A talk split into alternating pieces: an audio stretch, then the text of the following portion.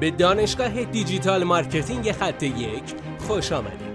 ما در اینجا روزانه تجربیات خودمون رو در زمینه افزایش بازدید سایت در سطح بالایی به کارآفرینان ارائه میدیم که ما هم از همین تجربه ها و تمرین ها استفاده می‌کنیم. بیاین سطح دانش افزایش بازدید سایت خودمون رو امروز با علی اکبر فرج افزایش بدیم. سلام دوست من امیدوارم که حالت عالی باشه. بعد از اینکه اون شخص حوزه خودمون رو پیدا کردیم که به عنوان شخص تاثیرگذار اون حوزه فعالیت ما هستش بعد از اون باید ببینیم که آیا این شخص تاثیرگذار هست یا نه که ما بخوایم تبلیغ خودمون رو به اون شخص بسپاریم. این سوال خیلی مهمه چون که انتخاب اشتباه این فرد می‌تونه زمان و هزینه ما رو حالا تحت تاثیر قرار بده. اگر ما رو دنبال نمی کنی حتما ما رو دنبال بکن. برای ما نظر بنویس که این نظرات شما به بهبود مستمر این پادکست ها می‌تونه خیلی کمک بکنه.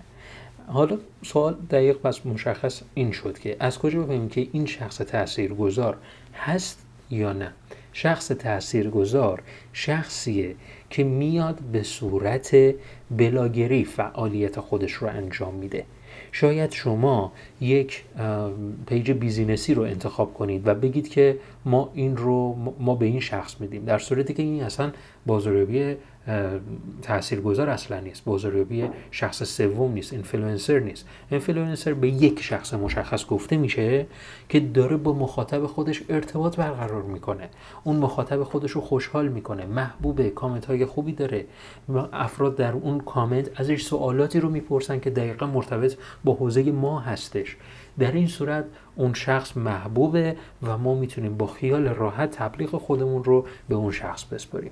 اگر یک شخصی رو دیدی که کامنت های خوبی در اون حالا پستایی که منتشر می‌کنه نیست. به افراد سوالی رو نمی‌پرسن و فقط برای تفریح به اون شخص مراجعه می‌کنن. این شخص اصلا برای تبلیغ کسب و کار شما مناسب نیست. امیدوارم که از این پادکست استفاده کرده باشید موفق باشید.